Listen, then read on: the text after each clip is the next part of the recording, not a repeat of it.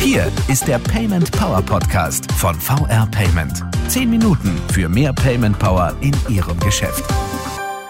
Hallo zusammen und willkommen zum Payment Power Podcast. Mit mir, mein Name ist Willi Cornell und äh, bei mir ist wieder Patricia Brenner, Expertin für Kreditkartensicherheit bei VR Payment. Wir haben vor zwei Wochen schon über Datenmissbrauch und wie sich Händler schützen können gesprochen, über Sicherheit im Zahlungsverkehr im Allgemeinen, den äh, PCI-Standard und was er bedeutet. Und äh, wir wollen heute daran anknüpfen. Und Frau Brenner, wir sprachen auch über die verschiedenen Stellschrauben bei der Sicherheit, also Sicherheitspatches, äh, den Schutz von Passwörtern, Nutzer- und Administratorenrechte und ähm, Zugriffe auf Netzwerkressourcen. Gelten denn diese Punkte für den stationären Handel, für den E-Commerce oder für beides gleichermaßen? Anwälte würden jetzt sagen, es kommt drauf an. Das kann man so pauschal nicht sagen. Also der PCI-Standard, der ist ganz global in vier Level unterteilt, Level 1 bis Level 4.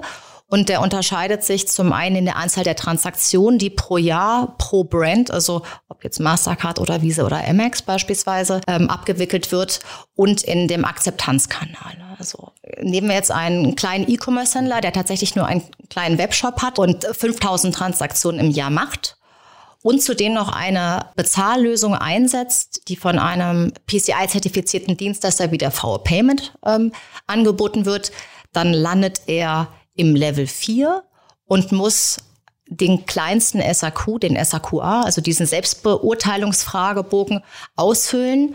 Bei uns, ähm, weil wir versuchen, es den Händlern so einfach und sicher wie möglich zu machen, muss er am Ende fünf Fragen beantworten.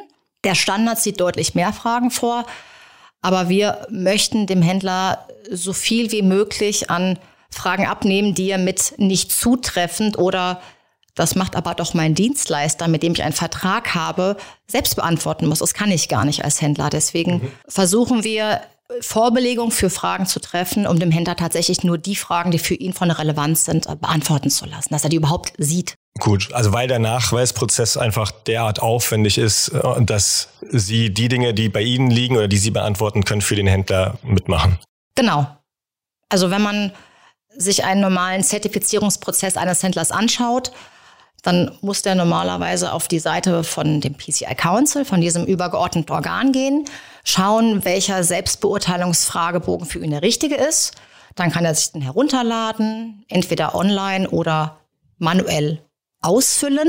Dann muss er den unterschreiben, schickt ihn zu seinem Dienstleister und wenn dort die Eingangsbestätigung da ist, dass er den Nachweis erbracht hat, dann können die Kreditkartenakzeptanzen freigeschaltet werden. Und wie Sie sagen, das ist ein sehr aufwendiger Prozess, der für uns auch nicht State of the Art ist, äh, weil wir in, einem, ja, in der digitalen Welt leben und versuchen, so viel wie möglich online ähm, zu machen, weil ja auch der Händler oft Onlinehandel betreibt und dann nicht mehr mit Papier arbeiten möchte, so dass wir ähm, ja bereits vor sechs Jahren, also 2013, eine online-basierte Plattform geschaffen haben, auf der unsere Händler diesen kompletten äh, PCI-Nachweis online erbringen können, ohne dass er noch irgendein Stück Papier ausdrucken mhm. oder unterschreiben muss. Okay, das ist also ein Tool, das Sie anbieten, um den ganzen Prozess zu vereinfachen, auch zu digitalisieren? Genau. Wenn ich jetzt eben ein solcher kleiner Händler bin und Sie hatten es eben angesprochen, ähm, da wartet dann so eine Fragenbatterie auf mich plötzlich, mit der ich mich überfordert sehe. Wie wäre mein nächster Schritt? Wie ähm, gehe ich vielleicht auf Sie zu? Wie komme ich an ein solches Tool, das mir die Arbeit vereinfacht? Also grundsätzlich ist es bei uns so, dass die E-Commerce oder generell Fernabsatzhändler, also auch die Händler, die im Versandhandel, im Telefon-Orderbereich unterwegs sind, direkt mit Vertragsabschluss auch auf der PCI-Plattform registriert werden und im Anschluss daran eine E-Mail erhalten und über einen dort enthaltenen Link ihre erstmalige Anmeldung auf der PCI-Plattform vornehmen können. Nach einer kurzen Abfrage ihrer Kontaktunternehmensdaten durchlaufen sie einen sogenannten SAQ-Auswahlassistenten. Das heißt, sie werden dort mit ein paar Fragen gelöchert, um ihre Bezahllösung, äh, wie auf welchem Wege sie mit Kreditkartendaten umgehen, beantworten müssen. Und nach der Beantwortung dieser Fragen spuckt der SAQ-Auswahlassistent den für den Händler passenden Fragebogen aus. Und da wir es natürlich den Händlern so einfach wie möglich machen wollen und die Sicherheit trotzdem immer noch im Vordergrund steht, ähm, haben wir auch weitere Vereinfachungsszenarien auf dieser Plattform umgesetzt. Konkret heißt das, dass auch Händler, die im Vorortgeschäft unterwegs sind und äh, ein SAQ ausfüllen und damit den PCI-Nachweis erbringen müssen, deutlich weniger Fragen zu beantworten haben, weil wir ihnen da schon einen Teil der Arbeit abnehmen, mhm. weil wir eben diese okay. ja, sicherheitsrelevanten Fragen zu beantworten haben als Dienstleister. Sie haben schon gesagt, als Händler hat man ja in der Regel erstmal einen anderen Fokus. Also da geht es darum, die Dinge zu verkaufen und Sicherheit kommt vielleicht dann erst an zweiter oder dritter Stelle. Ähm, und Sie haben gesagt, das muss aber sein. Also gerade die Sicherheitsstandards, die von den Kartenorganisationen ähm, kommen. Ähm, was passiert, wenn ich es nicht habe? Was passiert, wenn ich es bislang nicht habe? Was müsste ich dann machen? Wie wird es kontrolliert, meine Zertifizierung? Also jeder Händler im Fernabsatz ist dazu verpflichtet, diesen PCI-Nachweis zu erbringen. Wir haben da auch eine Automatisation eingebaut. Äh, das heißt, die PCI-Plattform informiert uns direkt nach Erbringung dieses PCI-Nachweises darüber, dass Händler XY jetzt PCI-konform ähm, seine Geschäfte abwickelt. Und äh, wenige Stunden später kann er dann ja, sein Geschäft nachgehen und Umsätze über uns abwickeln. Tut er das nicht, ist die Kreditkartenzahlung bei uns nicht freigeschaltet im System und er kann ja die Kreditkarte als Zahlungsmittel als solches erst einmal nicht akzeptieren. Und äh, wie wird es sichergestellt? Ja, jeder Händler ist auf der Plattform mit seiner Vertragspartnernummer registriert und angelegt. Und ja, ich habe da ein wachendes Auge äh, und die Hoheit über die Plattform und äh, kontrolliere in sehr, sehr regelmäßigen Abständen, bei welchen Händlern der PCI-Nachweis abläuft. Also alle zwölf Monate mhm. müssen sie sich quasi rezertifizieren und dann auch nochmal gucken, haben sich meine Prozesse geändert oder habe ich jetzt vielleicht noch ein neues Produkt, eine neue Bezahllösung ähm, hinzugewonnen im Vergleich zum letzten Jahr und können dort dann in wenigen Schritten diese Rezertifizierung wieder abschließen. Unsere Händler werden auch in regelmäßigen Abständen von mir angeschrieben und auch bei ja, Kartendatenabgriffen darüber informiert, dass das Thema Sicherheit tatsächlich ein sehr, sehr wichtiger Faktor im Verkauf ist, weil Kunden ja die Sicherheit und der Datenschutz ja wichtiger denn je ist. Mhm. Gerade bargeldloses Bezahlen wird ja immer populärer.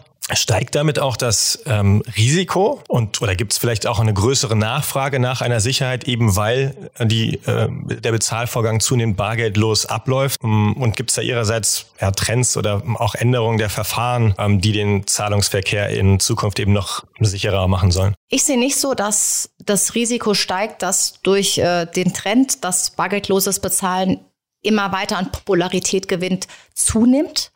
Ähm, ich glaube, durch die Einführung beispielsweise der PSD 2, durch den Schutz der Karteninhaber, die ja auch durch eine mindestens zweifache Authentifizierung praktisch ihre Identität nachweisen müssen, äh, haben wir schon ganz viel getan, dass sowohl der Händler als auch der Karteninhaber beim Kauf und Verkauf ein, ein gutes, sicheres Gefühl haben. Und natürlich ist es so, dass der PCI-Standard nicht einfach stehen bleibt, der entwickelt sich permanent weiter. Natürlich versuchen die Hacker immer wieder neue Angriffsflächen zu finden, aber die Kartenorganisationen geben ihr Bestes und äh, tun sehr viel dafür, dass wir als ja, Service Provider, als Acquirer da eben sehr schnell reagieren und ähm, ja, Sicherheitslücken schließen, wenn sie denn vorhanden sein sollten, auch bei neuen Zahlverfahren. Vielen Dank, Frau Renner. Das Gerne. waren wirklich spannende Einblicke in ähm, in die Sicherheit und äh, auf allen Seiten eines solchen Bezahlvorgangs und, und wie Sie die am bestmöglich garantieren. Vielen Dank fürs Gespräch. Und vielen Dank auch fürs Zuhören. Und wenn Sie zu Hause Payment-Fragen haben oder Themen, mit denen wir uns hier im Podcast beschäftigen sollten, dann schreiben Sie uns die gerne. Melden Sie sich gerne per Twitter unter dem Hashtag PaymentPower oder direkt per Mail an podcast@paymentpower.de. Wir hören uns wieder in 14 Tagen. Machen Sie es gut. Das war der Payment Power Podcast von VR Payment. Wenn Ihnen der Podcast gefallen hat, bewerten Sie diesen Podcast bei iTunes und teilen Sie ihn mit Ihren Freunden und Kollegen. Der VR Payment Power Podcast. Zehn Minuten für mehr Payment Power in Ihrem Geschäft.